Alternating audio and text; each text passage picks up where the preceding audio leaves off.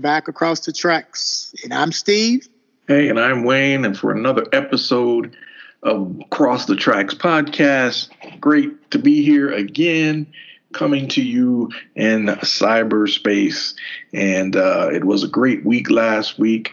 Uh, I spent a few days in San Diego working, took in the sunshine, the uh, Pacific Ocean, and great seafood in San Diego. So it was always good.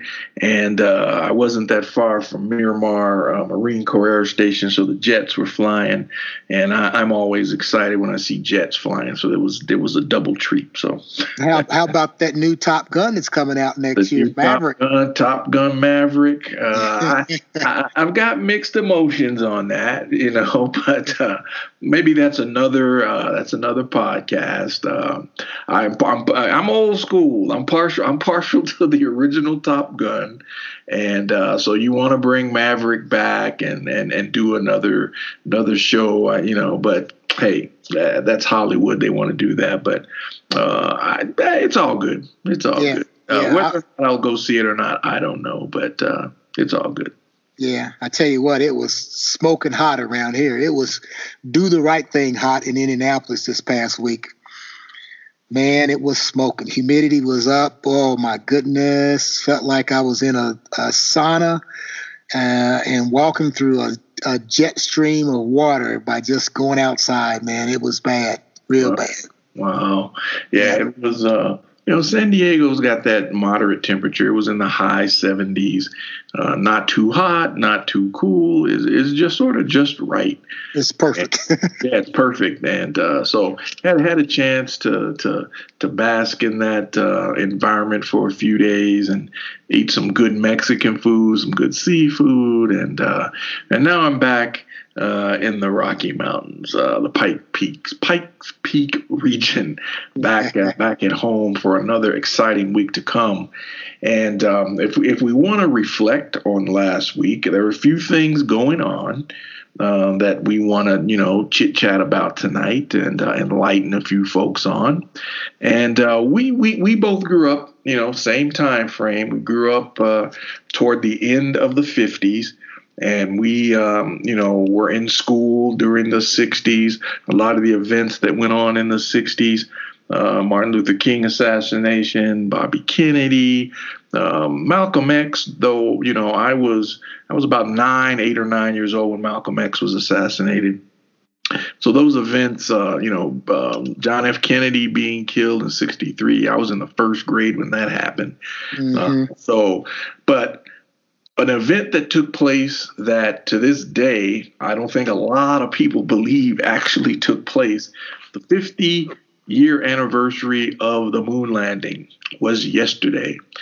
And uh, 1969, July the 20th, 1969, I was about 12 years old or getting ready to be 12 years old. And, uh, but I remember that uh, watching it on TV, know, that one TV you had in your house uh, that everybody's glued to. And I remember watching that as a kid. And, you know, like, you know, it was really fascinating that, wow, man has really gone to the moon, you know? Yeah. Yeah. Uh, it was like, you know, you looked in the sky and you saw the moon and it looks close. But, you know, the fact that, you know, these guys blasted off in a rocket and went to the moon and a guy actually walked on the moon was incredible. And so to be a kid at that time, uh, a black kid uh, in small town America, you know, growing up there in E Town, small small town, um, it, it was like, wow, this is this is pretty amazing. Yeah, I think everybody. I mean, all kids at that time uh, was looking at the stars. Everybody. I mean, all across the country, um, everybody was interested in the space program. Uh, the people in uh, West Virginia, you remember October Skies? You remember that? Yeah, yes. You know, they used to have a big competition for high school kids and middle school kids to, uh, you know, come up and develop new rockets and so on. And and part of October Skies was uh, right here in Indianapolis, where uh, the main character came here to uh, uh, build a rocket and see if he could win a contest. So wow. yeah, growing growing up, was everybody expected you know, it was just new to everybody. You know, when when we were growing up, you would hear sonic booms all the time. Yep. You know, I mean, anytime, any part of the day, and you know, living in E Town, we would also hear the guns go off at Fort Knox. Yep, yep. You know, the tanks, the tanks would be out there doing, you know, shooting at stuff, right. and we would know the difference between a sonic boom and a tank just having maneuvers out there at Fort Knox because yep. you know E Town was what 15 miles away from Fort yeah, Knox, yeah, but we yeah, could yep. we could still hear hear those uh, tanks going off from from where we were. Yep. So yeah, growing up in the uh, '60s and this moon landing stuff and everything that went with it was just fascinating for for kids our age. Yeah, and I and you remember, you know, you remember uh, going to uh, going to Morningside. I'm sure it was the same in Morningside as the same it was at Valley View and at TK Stone. Once we, you know, our our per, per, you know our perspective elementary schools, we migrated to TK Stone. Uh, I remember, you know, that the astronauts taking off and them landing once they did their mission, it was a huge thing. I mean, you actually watched that in school. Right. you know, it was huge. And it was it was it was one of those events. There there are certain things in the history of this country that bring people together, that have brought people together. I think the space program was one of those things that brought people together in this country, and it made people realize that you know technology is a good thing. Technology can be used to advance our interest, uh, the national interest and and I think the, the, the Apollo, the Gemini, the Mercury missions that we watched as kids uh, in school, it was a learning experience. It was part of culture, uh, current events, that type of thing. Uh, those events brought the country together. Right. And so, you know, the, the, moon landing was another one of those events. You remember where you were, what you were doing, type things when Neil Armstrong stepped on the moon and said, you know, that's that's one one small feat for man and and one giant leap for mankind. You remember that. That is something that you probably will never forget because of the significance of that event. So yeah. 50 years ago, yesterday, uh, man. 50 years up. ago, that's right. you know, one, one, a side note to that is that you know when we were growing up we always wanted to see those things you know and you always saw it on tv and every time that there was a space launch whether it was mercury or gemini or apollo yep. the tv always carried it live. Yes. Well we were coming back from florida uh, from a cruise and the space shuttle was going to be launched and we were going to get back on a cruise like on June the 27th, and then on July the 1st or somewhere around there, it was just like a day later, the space shuttle was going to go up. Well, growing up, I always wanted to see a launch of a space shuttle or spaceship and so on.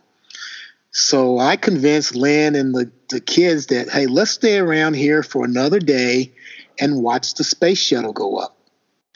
And so, man, we hung out, and it's it's not like Apollo. It seemed like Apollo lasted. I mean, you could see that rocket. It was a slow thing that happened, and it was, right. you know, they followed it and so on. But when we went to see the space shuttle, and I forget which one it was, we were probably maybe 10 miles away from the launch pad. And it was hotter than hell and you know we were waiting around. And you know i don't buy bottled water simply because i think it's stupid to buy bottled water when i can go to the you know faucet and get water. It was so hot that i actually bought bottled water. And we were sitting there and you know you could see this we couldn't even see the space shuttle. That's how far away we were. But they did the countdown and you could see clocks all over cape canaveral and so on and then um, five, four, three, two, one, and that thing just kind of popped up over the over the trees, and it was gone. Yeah, yeah. I mean, I, I bet you thirty seconds. In thirty seconds, we could not see it any further. Wow. It was it was completely out of sight. before the ground and the sound made it to where we were. Wow. That's how fast the space shuttle went up, man. It was gone in about 30 seconds. Yeah. Yeah, I was down at the Cape. Um, it was a few years ago. I was down at the Cape just when they were doing a launch. And it was a, um, I think it was a Saturn V launch of a satellite, and uh, we were we were a pretty good distance away from uh, from the launch pad. But when that thing took off, a Saturn V, if you've never seen one, a Saturn V rocket is huge. Uh, if you ever get a chance to go to Huntsville, Alabama, uh, down um, uh, Redstone Arsenal in Huntsville, they've got a, a, museum there of all the vintage uh, spacecraft from Apollo, Mercury. They've got capsules, all that type of stuff. They got a mock up of one of the space shuttles. But a Saturn V, man, when that thing took off, we were a good distance away from the launch pad, but the entire room was rattling. I mean, it you thought you were in an earthquake or something. It was mm-hmm. that powerful. And uh, you mentioned the space shuttle. Uh, I was I was in the Air Force. Uh, I was I was on active duty uh, when the Challenger exploded. Right. And I was working. I worked in a uh, at, at the base message center. So anything that went on on base or outside the base, uh, the messages came through this facility that we worked in. And this particular day, uh, we were working, and a message came across the printer because at the time I worked in a facility. There was no TV, there were no radios allowed. It was a closed building, no windows, no nothing like that. So, but we got instantaneous um, updates or just about anything. And this particular day, the message kicked out on the teletype uh, that the Challenger space shuttle had exploded and all the astronauts had been killed. Mm-hmm. And so I remember that like it was yesterday. You know, like it was yesterday. So it's it's another one of those events uh, that uh, you know in the in the race for space. I think the U.S. Uh, took uh, President Kennedy's creed. Uh, they took that they act on it. They acted on it. Uh, that by the end of the century we would land a man on the moon, and we did that. So that just shows you the ingenuity of Americans, what Americans can do when they're united, and um, and I think uh, that that is something that we can all rejoice and uh, and be glad about. That yes, sir. You know, hell, hell, he he he said yeah. by the end of the decade. Yeah, by yeah, it was the end of the decade. Yeah, end of the, decade. Of the decade. Yeah, yeah and yeah. and when we pull together you know, just like the space program, we pull together, everybody is working together, we get things accomplished. Yeah. Now, when we pull apart, you know, we get nothing accomplished, right. you know, except right. divisiveness and so on. And right. so we could do the same thing today. All we have to do is decide it. The government, the state governments, the federal government, if they want to say that we are going to go off the grid we can do it. If yeah. we want to have the world class uh, super trains and super highways and infrastructure, we could do it. Yeah. yeah. With with no question. If we're able to take, you know, our auto plants in the 1940s and convert them to making B-17 bombers, and we're making ships, you know, in, in seven days, we can do just about anything, but we have to be together to do that. Right. You, and the space right. program did that for us. Right. It absolutely did. And, um, you know, that, that's probably a good point to segue into our next topic. We're talking about being united, but there have been some things going on that have uh, divided us. And one of the things that went on this week was the rally, um, our uh, occupant of 1600 Pennsylvania Avenue had a rally in North Carolina a few nights ago. And during that rally, chants of "Send Her Back" opened up, and this was in um, uh, in uh, relation to the four freshman senators on the Democratic side of the House and the House of Representatives. Um, Senator Omar, Representative Omar, Representative Pressley, Representative Cortez, and Representative Tlaib, uh, the, the the the the chance of send her back. I just want to. I'd like to get your reflections on that because you know you and I again we we've mentioned it in previous podcasts. We were raised in small town America. I think the values that we got growing up there in E Town uh, have served us well. uh, we were taught to respect people, to treat people as we wanted to be treated. I know the one thing that my grandmother, my mother, my mother always said: if you don't have nothing nice to say about somebody, don't open your mouth. yeah. And I think certain people have forgotten that home training that they should have gotten when they were little kids because now that they're adults, they're acting like total jackasses. And so I'd like to get your reflections on the send her back chance that uh, that occurred this week. Well, to make a long story short, it, it's dumb. It's disrespectful and it shouldn't take place. The only reason that it took place is that the occupant at 1600 Pennsylvania Avenue has no plan. He has absolutely nothing except he wants to be a showman. That's part of the show. The other thing that that goes along with that is the fact that uh, Representative Omar, who immigrated to the United States, had been a citizen uh, since 2002, I think it is. Mm-hmm. She immigrated here as an eight year old.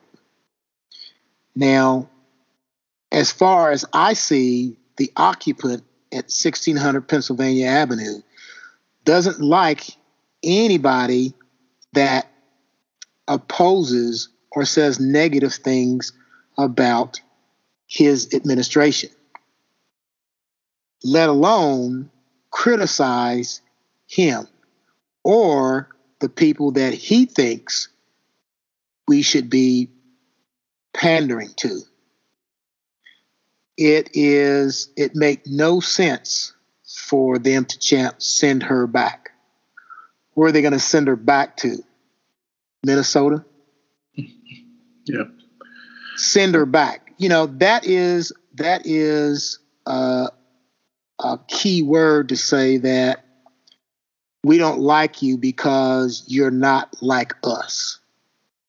Now, probably 90% 95% of the crowd that was at that rally wasn't like Representative Omar. And I think that somebody within the administration is the catalyst for that stuff. You know, I think that he has somebody that is okay. When I say this, when I bring their names up, then I want you to do this. I want you to say, send her back. And then the crowd's going to get into it. And then I'm going to stand here like Mussolini, you know, bobbing his head up and down like a damn fool and look at me. And then he proceeds to lie about it the next day. Yeah. Uh, it, I, I, I don't understand how small town America, and then these are most of the people that are are are behind him in, in the in the red states. You know, some of our friends that are back in E Town support him. Okay, I will support anybody that does that does the right thing, does right things for the people. But all he does is cause chaos. He he is not a very bright man, intelligence wise. He's street smart. He's political smart. He's smart enough to know the temperature of people that are going to support him, and he knows how to use them. Okay. So when you start saying send them back or send her back, you know, that's that's disrespectful. I mean, I, could go on. I could go on. I can go on. I mean, uh, a, a, lot of people like uh, Representative McCarthy. I'm gonna use him for example. You know, he he supports the president. You know, he's the uh, House minority leader, and he's backing the the guy at 1600 Pennsylvania Avenue. Now, if I remember correctly from the potato famine, back when the huge numbers of Irish that came to the United States, people in this country, Protestants, didn't like those Irish that came here. Most of them because they were Catholic. All right. And so for someone of Irish descent to say, send them back, well, what does that say about the people that, that were Irish that came here that the natives, the people of this country that were here, didn't like them? How would they feel now if they had turned that back? They didn't say that to them. Okay. I, am going to go a little bit further. They didn't say anything to President Obama. They didn't support him at all. When every time that they said something about his detractors, these distractors they are, every time they said something about it was negative, he never said you're un-American because you criticize my my administration. He never said that. Nope.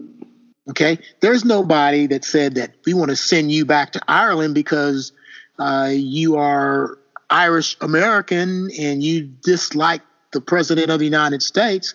So those those things are just petty. And the and the, the occupant at 1600 Pennsylvania Avenue, uh, he's just not a good leader. Not a good leader. He's just it's all about him. Yeah, yeah. Yeah, it uh, you you hit on a couple of things there. Fundamentally, he's ignorant. Uh, fundamentally ignorant because when when you utter a phrase such as "send them back," uh, it it it you really don't know. I mean, you have to look at these four women. Where, as you mentioned, where are you sending them back to? They're U.S. citizens. I mean, where are you sending them back to? They're U.S. citizens. And so he must have missed that lesson uh, in American history that the fabric of this country was built by all these different people who left oppressive situations. Some voluntarily left, some were brought here involuntarily, involuntarily. But regardless, this country is made up of a diverse uh, spread of people, all colors, all hues, all ethnicities. That is what makes America great. And he, for the life of me, does not get it. I don't know why he doesn't get that. So every time you you make a chant, uh, such as send her back and calling people out of their name and and mocking people's names, it shows one how petty you are, uh, shows how ill-informed you are. It shows how ignorant you are. And and if people are wondering, we we call him the occupant in 1600 at 1600 Pennsylvania Avenue. I utilize that phrase because he's not any president that represents anything I stand for. Uh, he does not represent anything that I stand for, and I think a, a, large population, a large faction of Americans, they would say the same thing. They might not want to come out in public and say it, but behind closed doors, they're probably echoing those same sentiments that this man does not represent anything that I or my family stand for. So it's it's harmful. Uh, I read today that some cop somewhere uh, threatened to shoot AOC. Um, and and I mean, this is dangerous because you're you're gonna your rhetoric could end up getting one of these women killed, and uh, and th- and that's that's who's leading this country. Well, not even leading. That that's who's occupying the chair. Because as you said, he, he's not a real leader. And and the flip side of that is you've got people standing with him who in their heart of hearts know that this man is a liar. He is everything he is dishonest. He is everything but a good person, and they continue to support him. The individual who really gets my ire up is uh, the former governor of your of, of Indiana is Pence. you know, he continues oh, to rile me because he is the one always touting his Christian beliefs. But apparently, you've never read your Bible because if you had, you would realize that Jesus Christ never called anybody out of their name. He never maligned anybody. He never did anything in his name that would cause someone to feel less than they were. Did he rebuke people for certain things? Absolutely. But he never made anyone in his teachings made anyone feel less than. And that is what you've got going on right now. But you, as someone who's always touting their Christian faith, you can't stand up and speak out against it. So to me, you're just as bad as he is. You're hypocritical. You're just as bad as he is. So. Well, I mean, to be honest, I mean, you got two guys that are made for one another. One is, well, I, I should say they're both. They're both punks. Okay. the occupant at 1600 Pennsylvania Avenue is he's a coward. Okay. To me, he's he's the guy who's because his daddy gave him 400 million dollars and he's never had to really work for anything. He's the guy that will as growing up, he would have the football, the baseball, the basketball, the tennis courts, and everything, and invite you over to his house and say, hey, we're going to come and play softball or baseball or whatever. And then when he starts losing, he says, you guys get out of my house. You guys leave because I don't like you anymore. Yeah. Okay. I, I, I would probably bet that he's never been in a fist fight. if he has been in a fist fight, he's probably bullied somebody that is a weakling or that is um, has something that he can bully. Right. Right. That's how he is. He's never really fired anybody. His administration is completely terrible. How many people has gone to jail? How many people has been indicted? How many people has left his administration? Yep. We could probably say hundreds. Yep. Okay, so he's a coward. Yep. Our, our former governor of Indiana, you know, with his Christian beliefs.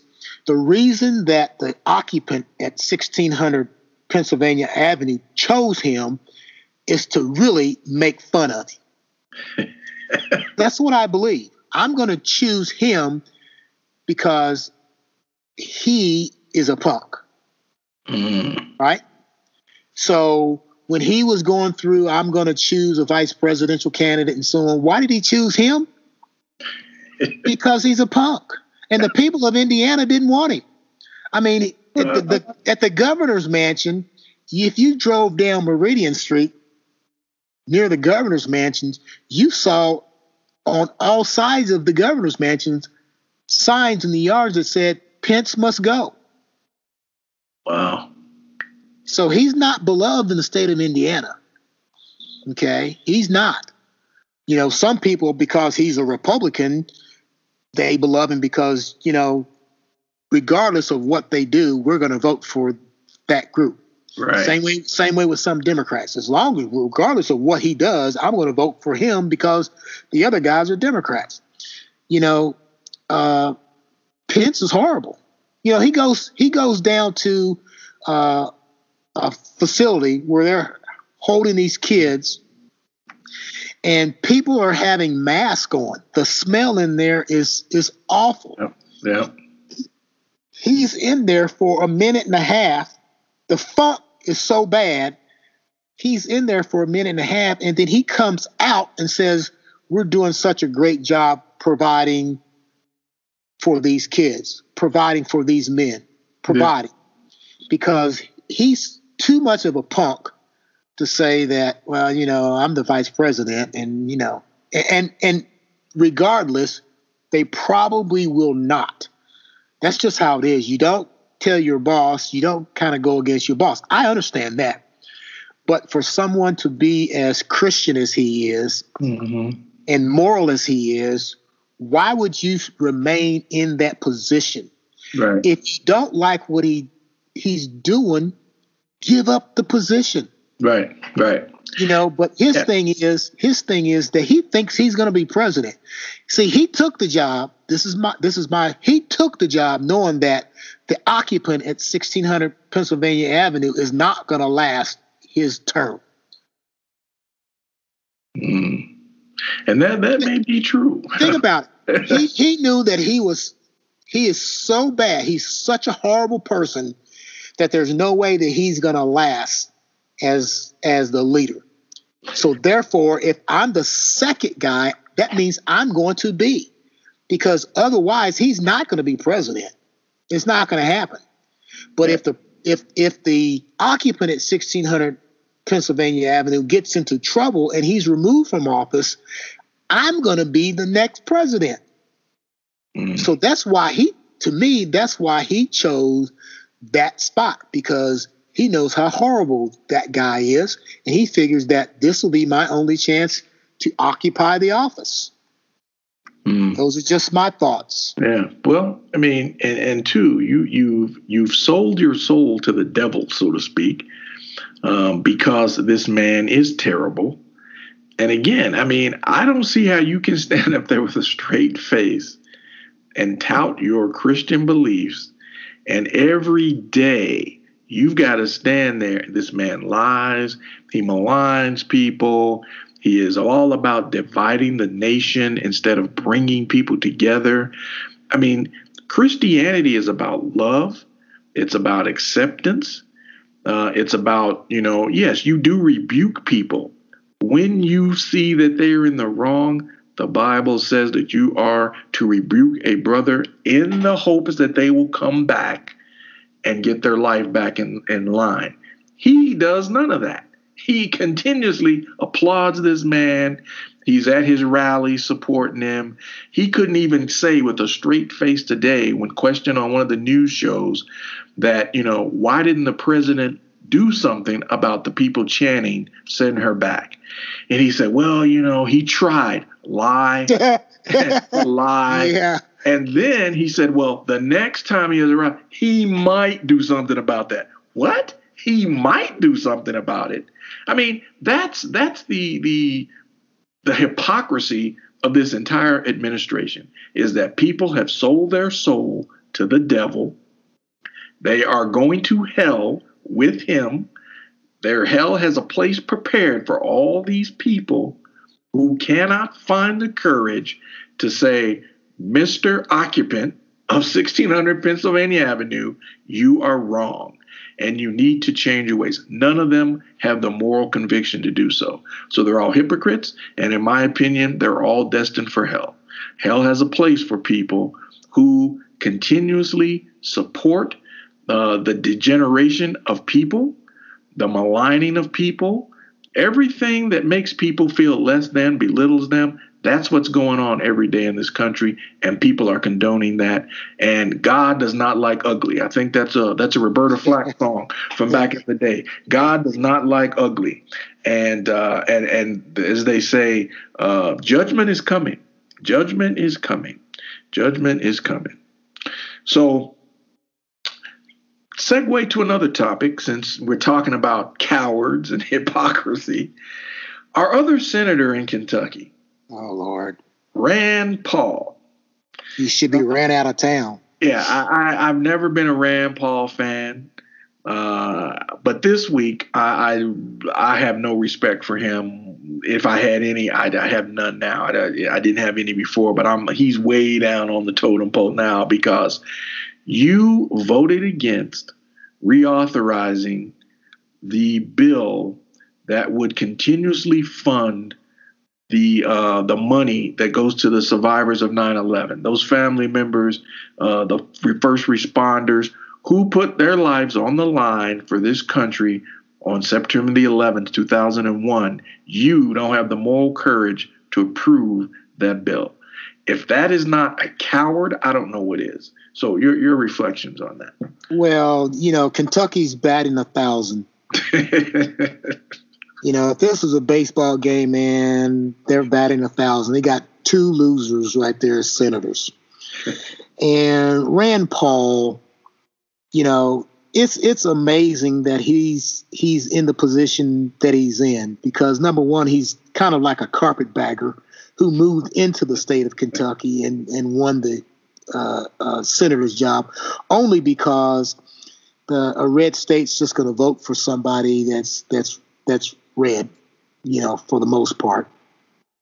And then you have these individuals, these, these first responders, as you said, that have are, are battling horrific you know, cancers and, and illnesses for working uh, around that rubble and they lost their lives and so on. And how many of them has come down with all types of, of, of cancer and so on. And it's, it's, it's felt it's going to fund them uh, and, until all those survivors uh, are gone. And he refuses to do that. You know, that's, that's totally wrong, is inappropriate and uh, one of these days he it's going to come back on him. Oh yeah, it, it's it's it's a shame that you know we revere you know the responders of of of uh, September the 11th, and one of his issues is that we're spending money on these people that should be helping themselves. Well, the government just wasted what we're two trillion dollars in debt since yep. the the tax yep. holiday that they gave to all the, the wealthiest people. Yep. yep. You know, we we're we're we're we're the deficit has exploded because we've given these tax breaks to the richest few and the common man is being left out of that Yep, absolutely. You know, so that's something that he should. Another reason why he should go along with that because most of those firefighters, most of those first responders, police, security, and all those people, they're not making billions of dollars a year. No, you know, most of them are, are most. I don't know too many firefighters that doesn't have a second job. Yep. Yep. Okay. And so those are the people that they should support. But yet, you know, we'll give tax breaks to the very, very wealthy. And then everybody else go, well, he gave, gave a great tax break. Well, hell, you're not getting a tax break. Right. You right. Know, and if you get if you get a tax break, it's not a lot. Right. You know, right. I think I think for me, the tax break that I got twenty-four dollars. I figured it out. Twenty-four dollars. Yeah. What the hell is that? That's not even gonna give me a tank of gas. right. yeah, I, I, think I think when we looked at ours, it, it was somewhere in the twenty dollar range is what we ended up actually getting. So it it did not help the common man, as you say. But you blindly voted for that. You blindly voted for that. But you can't find the moral uh, intestinal fortitude to say, look, We've had, we got people on that day who ran blindly into those towers. They didn't, they didn't question. They donned their equipment and they ran into those buildings. And a lot of people lost their lives when those buildings came down. A lot of people, like you say, they're sick today. They're probably not going to live, um, you know, what their life expectancy would be. Their life expectancy is going to be curtailed because they breathe in all those fumes and, and whatever else was down there. And now they're sick. And when it's time for the government to render the level of respect that is due, you've got this clown who won't cast a vote in the positive to do the right thing. And that that is that is the whole um looking for the right word. We, we we have a bunch of cowards in our government, man, across the board. Cowards. They will not do the right thing when it's so easy to do so. And again, it comes back to that Christian values thing. The Bible is clear when it says, when it's in your hand to do good by people, you should do so. And it's in the hands of people like Rand Paul and Mitch McConnell and McCarthy and all these other people. It's in your hand to do the right thing. And for whatever reason, you will not do it. You are a coward. And I like your word. You're a punk. You are a punk and a coward. And if and if you if you can't do that, then why are you in, pos, in a position of leadership within this country. You need we need to send you back to wherever your state. Go back to where you came from and do whatever you were doing before the people elected you because you are not serving the people. And that is what is wrong with this country right now. You got a lot of people who are serving only themselves and the people can go to hell. That is what's right. going on and it's right. appalling. And so our two senators from our former home state, they are cowards. They will not do the right thing, and uh, it's it's going to come back on them. And I hope I am alive to see it because I want to see it. I want to see Mitch McConnell get his comeuppance, and I want to see Rand Paul get his as well. Yeah, yeah, and, and I think the other thing is that it goes the other way as well. You know, the people on the opposite side. The, we have to find a way to work together you know, and all this divisiveness and hatredness, hatred that's uh, that's taking place, they need to work together. I mean, we can get many things accomplished if we pull together. Yeah. Okay. And yeah. and when whenever the other power, whenever the other party is in office, you gotta you have to do the right thing to help yeah. America yeah. out. Yeah. Okay. You just can't yeah. go into your corner and say, I'm only going to do this. And then you, the other guy go into their corner and say that we're just going to do that.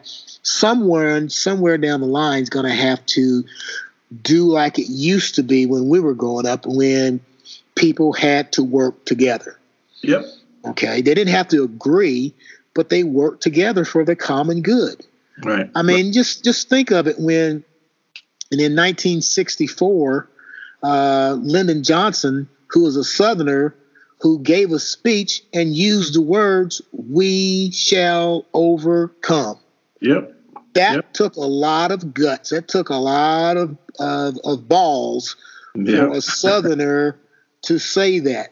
Yep. But he is, you know, but Lyndon Johnson was Lyndon Johnson. He didn't take any crap from just about anybody, and he intimidated, intimidated most of the House and the Senate. Yep. And so, but still, you know, he came to that point where he says, we have to get this Civil Rights Act passed or the Voting Rights Act passed because it's what's best for the country. Right. Right. And we don't have that today. We we we do not have any leaders like that. There, well, I'll take that back. There may be a few people, but their voices are drowned out by the other crap that's going on. You know, they are willing to say, "Look, this is what we got to do," and and you've got you've got some people in the in in the House, you've got some people in the Senate who are willing to do that, but they don't make the news. They don't get the headlines. It's right. the people who are standing in the way of progress in this country. I think they have forgotten. They have forgotten why they were elected in the first place. They've forgotten the fact that government is of the people by the people for the people. They have forgotten that. You know, they they've replaced that with uh, I am going to get money from the lobbyists. Yep. I'm going to get money from the special interests. I'm going to get money so I can be reelected. That's all yep. they. That's term, all. Term, term limits would be the, the best oh, thing absolutely. for this Congress. Absolutely. Term limits. Term limits. You got to go. When your time is up, and it, you, you, know, I, there's there's one of my favorite movies, man, is Mr. Smith Goes to Washington. Uh, Absolutely. Uh, with Jimmy Stewart in it. You know, you went you went and served, and when you were done, you went back to whatever your job was before you served. But you know, you had an infinite amount of time, a finite amount of time to say, look, I'm going to be a congressman for four years or six years. And then I'm I'm going back to the pharmacy, I'm going back to the grocery store, wherever I came from, I'm going back to that. Why? Because now you've been up there, you've seen how government works, you may have been able to do some things to help people. You can take that knowledge back, put that back into your communities, and make them better. And that we we have turned this into let's see how rich I can get. Exactly. You know, screw the people. Uh, but I wish at some point we, the people, could say, you know what? We're not taking this crap no more. We are fed up with you and we are taking the government back. It is it's supposed to be by us for us. We're taking it back. And I, I wish we could get to that point. I yeah, wish I mean I would give I would give the House of Representatives you get you get six terms. Yep. You get 12 years. That's it. Senate, you get three terms. You get 18 years. Your ass is out of there. You're out. Yep. You're out. That's it. I mean, 12 years and 18 years, three terms. Yep. That's enough. That's it. You know, uh, Mitch uh, Yertle is yeah. he's he's in there for 34 years. He's yeah. working on his he's working on his sixth term. Right, right. And and is and is the biggest obstructionist uh, in, in the government right now. We we we we talked about him last week. Uh, I don't want to spend a lot of time on no, it because. Yeah. But as you say, Kentucky. Well, let's let's let's look at one thing. I, I read this okay. just the other day. In the eight years that the President Obama was in office, he had, uh, I think, 140 some people that were represented for federal judges appointed. Then he recommended. You know how many Mitch McConnell, Mitch McConnell appointed, allowed to happen? Probably two. a little bit more than that. He allowed 41 in eight years. Wow. Eight years. The present occupant at 1600 Pennsylvania Avenue has been in office for a little over two years. You know how many appointments Mitch McConnell has allowed in less than three years? Nope. Speak on it. 119. Wow. In two years. Gee. 40 in eight years, 41. That's obstruction. Wow. Okay. Wow. And 119 in a little over two years. Wow. Disappointed. He's allowed. It, it, it is. It is extremely disappointing.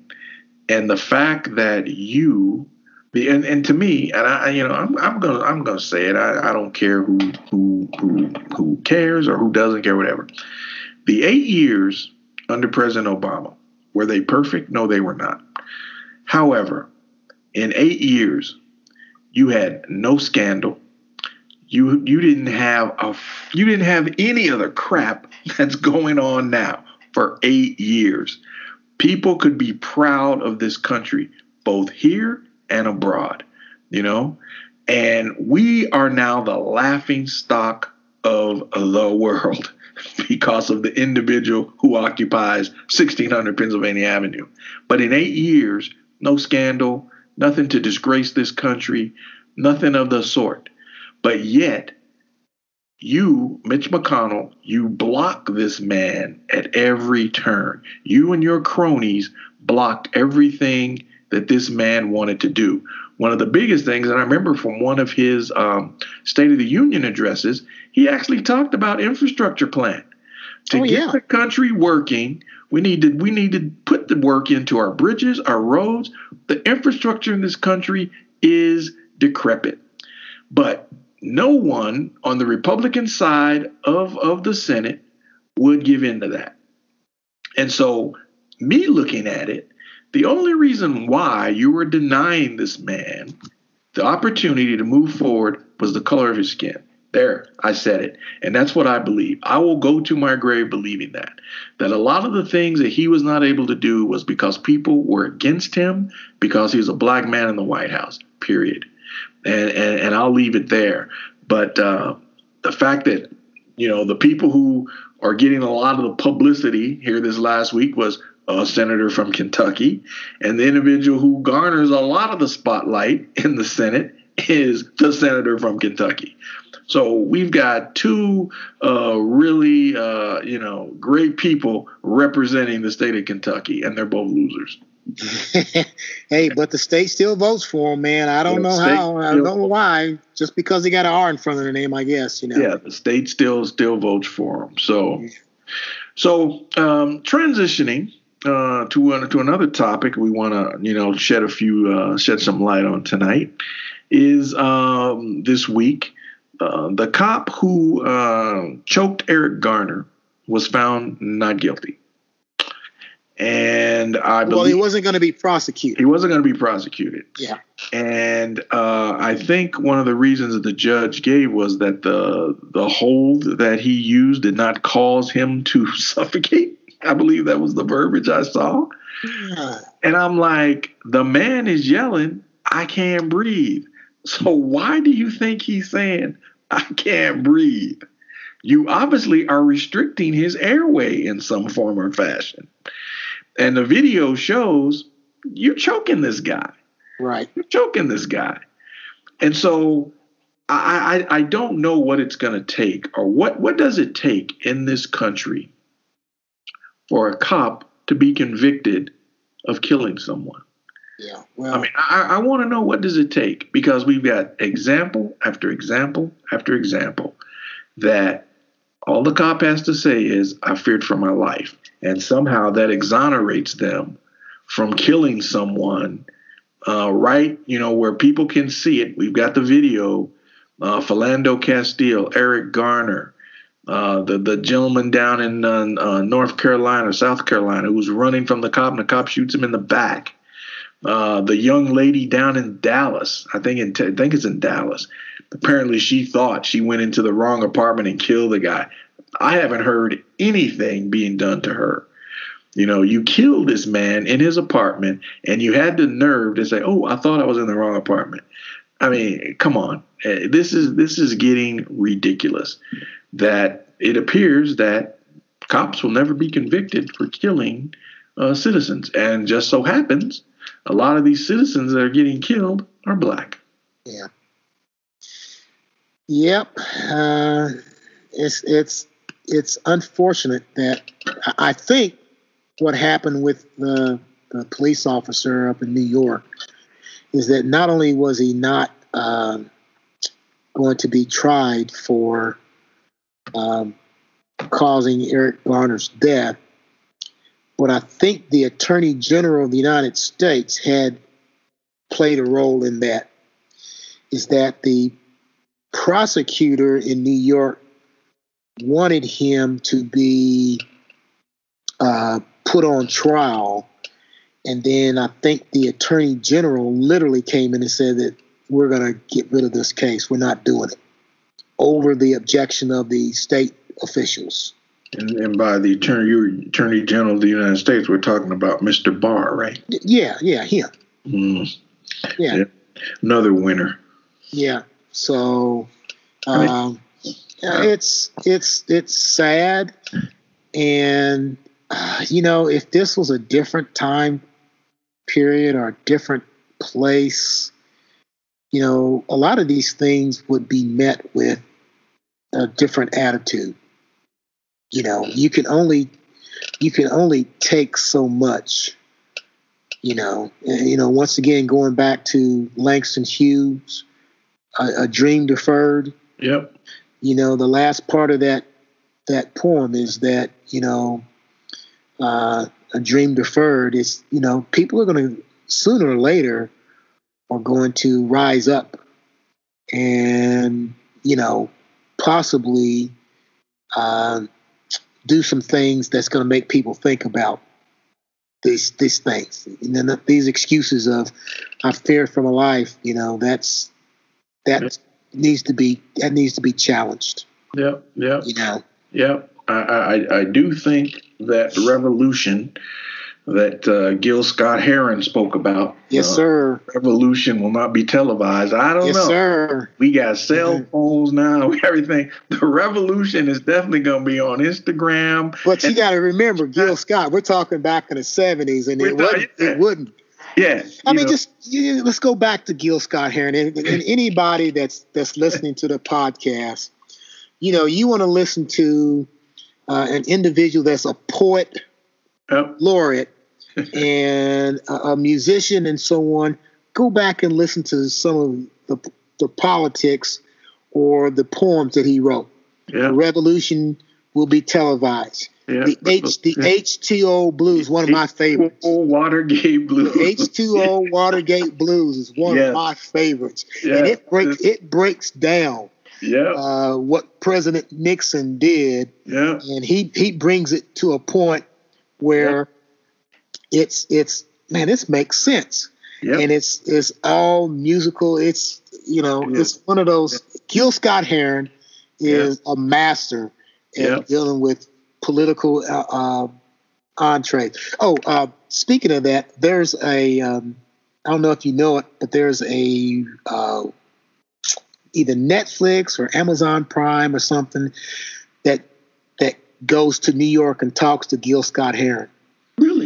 Oh yeah, it's it's excellent. It's about an hour or so, and it he basically is on stage going through you know the revolution will be televised and he sings yeah. angel, angel, dust and stuff okay. like that but you find that man it's he goes to his neighborhood and he says this is where this has happened and so on just excellent very right. good yeah, yeah. Love, yeah. love Gil Scott Heron, man. I, I got turned on to Gil Scott Heron when I was uh, I was going to ECC, believe it or not.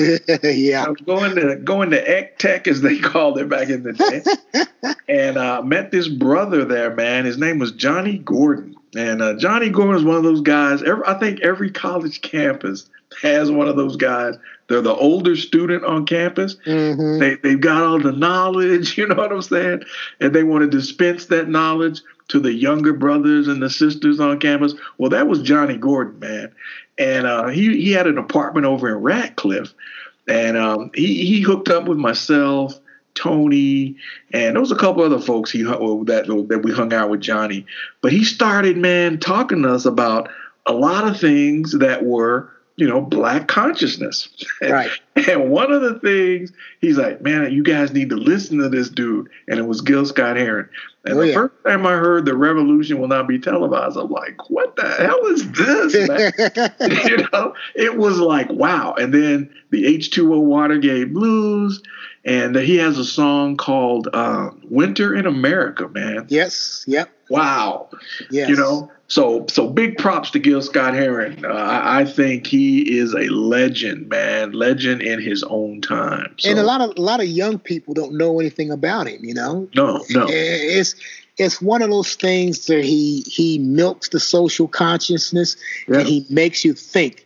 You know, yeah. and and I think to some people today, which is fading away, I think Tupac was exactly the same way. Yes. Yes. It's just that, you know, he used different verbiage and so on, but Tupac brought things out that made you think. Yeah. This is what life is. This is what's happening in my community, and this is how you do it. Yeah.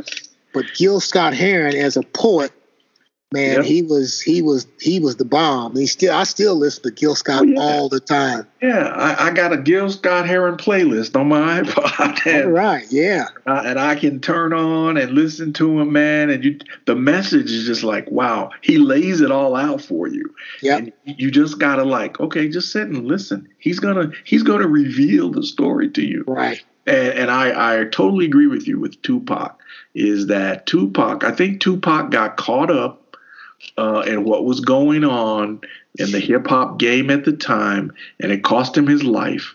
But I think Tupac, out of out of a lot of the people out here, I mean, Talib Kweli is good, uh, Mos Def, and, and, a lot of people in in that genre that that's you know try to keep the black consciousness, um, you know, rap going. But Tupac was he was that guy that could be you know sort of compared to Gil Scott Heron, and. Uh, it's too bad that uh, you know circumstances cost him his life. Right. Because I think if he were alive right now, can you imagine some of the some of the songs that Tupac would be putting out right now? Yeah, just reality, you know. Put it in the con put it in our, our conscious, America's it, conscious. Yeah, oh man. And and you don't you only hear a few people actually rapping about the social conditions of America right now. It's it's not happening. It's right. not happening. And and that's what that's sort of what turns me off of hip hop is that you know nobody's rapping about only a few people. Again, I, Talib Kweli, uh, uh, Q-Tip occasionally. You know, he hasn't put out anything in a while. Uh, but that level of, of social consciousness in hip hop, it's it's severely lacking these days. So, so we, we we went down a rabbit hole a little bit, but I think it was it was important because of what we were talking about. That uh, you know, think change is coming, and it, it's going to be swift and uh, we just got to be ready for it. And uh, exactly, I think it's coming. So and we and we can't settle for the status quo. No, no, no. I mean, Martin Luther King Jr. didn't settle for the status quo. Yep. You know, Malcolm X didn't settle for the status quo. Nope. You know, there we, we have to continue to move forward, and sometimes it's going to be uncomfortable. Yeah. To make to make those moves. Yeah, and I, I, think you know you, you mentioned Dr. King. I, th- I, think it goes back to the line um, in his speech, the I Have a Dream speech, where it says, I hope one day that America can live out its creed. And, and we are failing miserably on that right now. We are not living up to the creed of America and and that is you know bring me your tired your poor your huddle masses bring yeah we want you to come here because we know america gets better when we have the influx of ideas we have the influx of different cultures it what it is what makes america great. It is what has made america great. And so you know the, the i think i mentioned before on our currency e pluribus unum out of many one we have forgotten that. We are trying so hard, certain people are trying so hard to divide us. And at the end of the day, if people just stop, take a deep breath, and look at what's going on, you'll realize that we all want the same thing. We all desire the same things. We just have to find a way, as Rodney King says, can we all just get along? That is that is what I wish would happen. Can't we all just get along?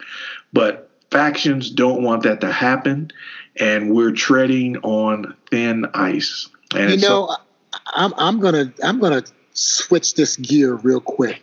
Okay. And that is, I think what has happened also is that there's a certain segment of society that has always wanted to bitch and complain about stuff, and they didn't have a voice to do it. Now they've got a voice to do it that's sitting in 1600 Pennsylvania Avenue. And so, you know, as as we grew up and as we became young adults and went into the military and so on, you know, people would kind of hold back on that, you know, but now you got somebody to say it's okay to do that. It's okay to say that that's why it's coming out now that you know yeah. let's send them back. They're not afraid of that anymore.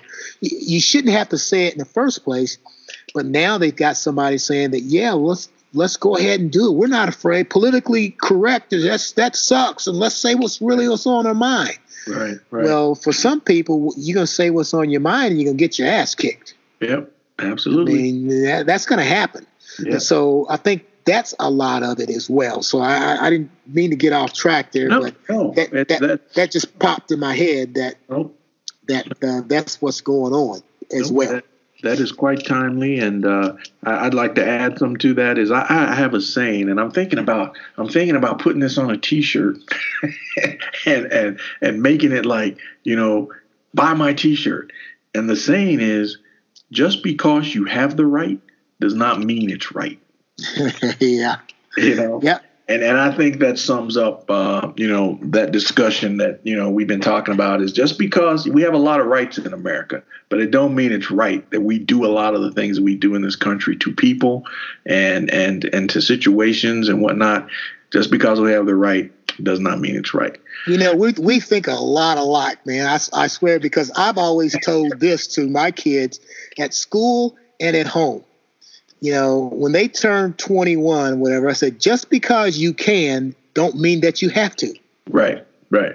This right. Is, it's basically we're saying the same thing. We're just right. saying it in two different ways. Right, and and I think as we as we as we go back, you know, those small town values that we got, you on Mile Street, me in the bottom, those small town values we got from the Sunday school teachers, from the school teachers, from the coaches we had, we are who we are today because those values were ingrained in us and we've tried to live our lives according to that. In the way in which we treat people the way we treat each other the way we conduct ourselves when we're out. You know we remember to this day i'm out i'm, I'm a grown man. I'm going to be 62 years old here in a few weeks. But you know what? I try to live my life so that no one can say i saw your son out there doing abcd or he said yeah this person. Why? It might get back to my mom and my daddy. And I don't want to, them to be embarrassed by something that I did out here acting a fool. So, right. small town values, you know what? There's something to be said about them. They stay with you. And if, if you live by them, I think your life can be fantastic, man. Fantastic. Yeah, so, sounds good. Sounds good. So the last topic we want to hit on, we're a little bit past the top of the hour, is the situation going on with ASAP Rocky. And um, you know, ASAP Rocky, for those of you listening to the podcast who don't know who ASAP Rocky is, ASAP Rocky is a rapper. And what a lot of you know, there are a lot of these ASAP rappers out there. There's ASAP Ferg, there's ASAP Rocky, there's a couple of ASAP rappers. They use that moniker. But ASAP Rocky right now is in a Swedish prison. And if you if you know that if you read check up on the story, if you've been following it, uh, he came out of a club in Stockholm um, a couple of nights ago, some individuals were following him. He requested that, like, hey guys, you know, why are you following us? We don't want to get into an issue with you. But someone pushed one of his entourage and a fight broke out. They were supposedly defending themselves, but the Swedish police arrested ASAP Rocky, and he's sitting in a Swedish prison right now. And I think what the news said was he's in solitary confinement. And so a lot of people are trying to win his release. The Swedish government just isn't giving in. So I don't know if this is a case of we're going to make an example of the black rapper. I don't know if that's it. I'm not sure why this is such a big um, issue for the Swedish government. Our president, now let me take that back. The occupant of 1600 Pennsylvania Avenue, the occupant of 1600 Pennsylvania Avenue, is said he's going to try to intercede on his behalf. I'm skeptical of that because even if he does, he'll take that and he'll say, "Look what I did for you, black people." Mm-hmm. I got ASAP Rocky released from prison, thinking somehow that's going to win our loyalty to him. I think not. So, what what are your thoughts on, on the situation? Well, I'm a, I'm going to take it from from the last the last point. I, I know that ASAP Rock is in the in, in prison in solitary, but I'm gonna look at the last last thing that you said. The occupant at 1600 Pennsylvania Avenue is going to try to use that just to make himself look good, or yeah. as as Spike Lee calls him, Agent Orange.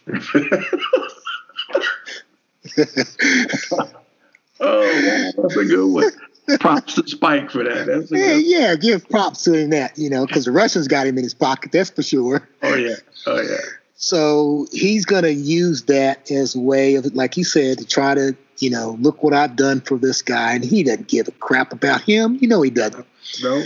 You know, I mean, why would the Swedish government listen to him when he's done everything to benign them, you know? Right, right. And, and, and so on. And if they do release him, they're probably going to release him anyway. So, right. you know, he's going to, he always wants to be in the middle of everything. He always wants to take credit. You right. know, if, if JB Smoove said something that was negative about him, he's going to come back at JB Smoove. Right. You know, so he has to be in everybody's business. And that's why he's a punk. you know, he can sit back in his in his bathrobe and tweet about something that he has no idea about. And his millions of followers are going to go, look what he just tweeted. What a great thing, you know. Yeah. And he's not going to confront anybody, you know. So uh, he he will use it for his advantage, and that's that's a shame. The guy yeah. needs the guy needs to be released. Yeah. You know, let him back. He's defending himself. There's a video that shows he's defending himself. Yeah. The Swedish government needs to release him. Otherwise, then somebody in the American government, you know, the uh, Swedish ambassador, U.S. ambassador to Sweden, or someone needs to intercede. Yep. But keep yep. Agent Orange out of it. Yep, yep, yep, yep. I, I, I would rather the hip hop community as a whole galvanize the support uh, for ASAP Rocky, you know, and and put the pressure on the State Department to hey do something. But uh, we do not want the occupant of 1600 Pennsylvania Avenue having anything to do with this, because um, as you said, he will turn it on himself and say, "See, look what I did," and somehow we black folks are going to be beholden to him and and I, I don't want that at all because um, you know, he's already said, you know, what do we got to lose? We live in poverty. Our schools are this, or you know, he's already told us what he thinks about us. He's already told us what he thinks about us, the way he treated Central Park Five. So him getting involved in this, it's just another one of him, you know, turn the spotlight on me. So well, hell, he's told his own supporters, Wayne, that you yeah. know, back in the '80s, if I run for president, I'm going to run as a Republican. Yeah. And he was a Democrat because yeah. why? Because those people listen to Fox News all the time. Yeah. They'll listen to it. They'll believe any damn thing they say. So I'm just going to make those people look stupid. Yeah. And guess what? They fell yeah. right into it. Yeah. Just just because he had an R behind his name, you know, just because he's you know, they talk about the the Midwest talks about the East Coast elite and so on. Well, guess who in the hell the occupant of 1600 Pennsylvania Avenue is? He's an East Coast elite. He's a Democrat. That's right. Okay? Always has been. Always, Always has been. you know, and people Always. like our vice president, you know, who's, as we mentioned earlier, you know, so moral. I mean, here's a guy who's had three wives. He's fooled around with them. He's had an affair with and paid paid women yep. two three hundred thousand dollars. Yep. But that's okay. Yep. Yeah. Don't don't. Uh, we need to. Okay. I'm, I'm, we're getting to the top of the hour. We're we're, we're a little I, bit past them. We're on, we're getting close to the bottom of the hour because yeah. the because the discussion has been so lively tonight. Yeah. And um, you know, I think it was good. I think the topics we covered tonight were uh, they were timely. They were uh, you know what's happening right now. There's a lot of uh, attention uh, focused on some of the topics that we hit on tonight. And um, I, I, thought the dialogue was great, and uh, the opinions expressed were, uh, were, were, were, were dead on, in a lot of cases, dead on. Oh, absolutely. So, so uh, that said, uh, we want to encourage you to keep listening to the Across the Tracks podcast. And if you have any ideas for topics, um, hit us up on the Facebook page, send us a text or whatever. Uh, but we, we love to hear the comments and we love to have you continuously supporting the podcast. So we're uh, small, but we're powerful. We're small, but powerful. Absolutely. And we're having fun doing what we do. We're having fun doing it. Two small town guys two two two guys from small town America, and that small town happens to be Elizabethtown, Kentucky. Kentucky. Yeah, shout out to the, shout out to our class of 1975. They understand the the reunion for next year is underway. I'm looking forward to that. So shout out to our classmates in the class of 1975. 75. We're gonna be uh 45 years next year. Five years, man. Hey, man, I I think a parting shot here. I think they need a DJ for our reunion. Oh, really? what hey. do you think? I'm down, man. I, am down, you know, because uh, you know, all, all, all, the, all that good stuff we listened to back in the day, man. Grand Funk and and Peter Frampton and Average White Band, all that stuff. Hey, I listen to that stuff every day. so, every day. So yeah, I if you talk to the committee, they need someone. Hey, I'm down, man. I, I figured you would be, brother. Yeah, absolutely, absolutely. All right then. Well, I'm Steve. And I'm Wayne. That's across the tracks. All right.